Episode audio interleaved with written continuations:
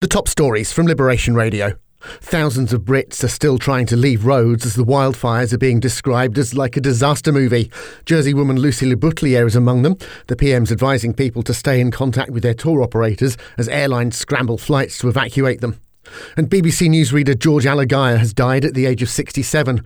Known as the face of the six o'clock news, he'd been diagnosed with cancer nine years ago. In the islands, a Manche Iles Express crew member has died after being pulled from the water at Victoria Pier on Sunday. The company says they're working with authorities investigating the incident. The scheme giving Jersey's under 18s free medical appointments has begun. It covers telephone and face to face consultations with GPs, nurses, paramedics, healthcare assistants, and pharmacists. A man's been charged with sexual assault at Guernsey's Harbour Festival.